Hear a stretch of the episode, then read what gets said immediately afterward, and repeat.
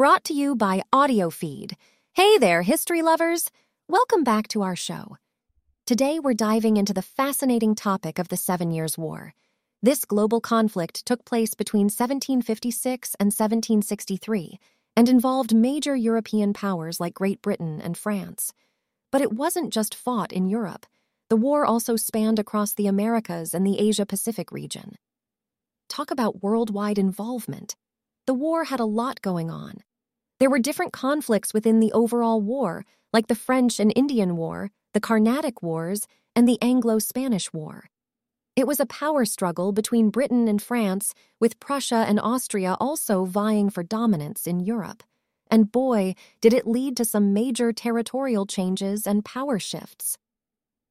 One of the main causes of the war was the conflicts between Britain and France in colonial America. The French and Indian War, a significant event in North American history, actually led to France losing its land power in the region.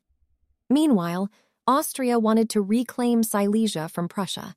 To complicate things even more, the diplomatic revolution of 1756 shook up alliances, with Austria teaming up with Russia and France allying with Prussia.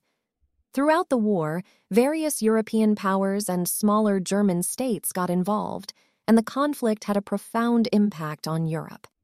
It resulted in Britain becoming the world's top colonial and naval power, while Prussia solidified its position as a great power. They were the winners, gaining territories all over the place, such as New France in North America, Spanish Florida, and even some Caribbean islands. But on the flip side, France had to give up many of its colonies and was left with massive war debts. Spain lost Florida, but gained French Louisiana and regained control of its colonies. It definitely wasn't all good news for everyone involved. You might know this war by different names depending on where you're from.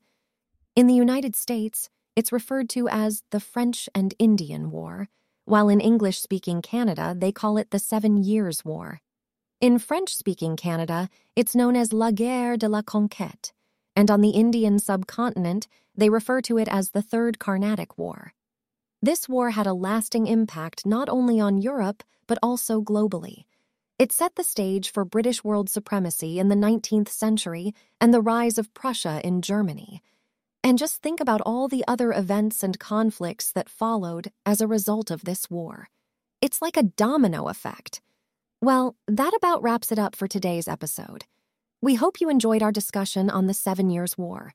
If you want to learn more, we highly recommend checking out some of the books we mentioned earlier, like The Seven Years' War, Global Views by P.J. Speelman, or A Military History of Russia, From Ivan the Terrible to the War in Chechnya by David Stone.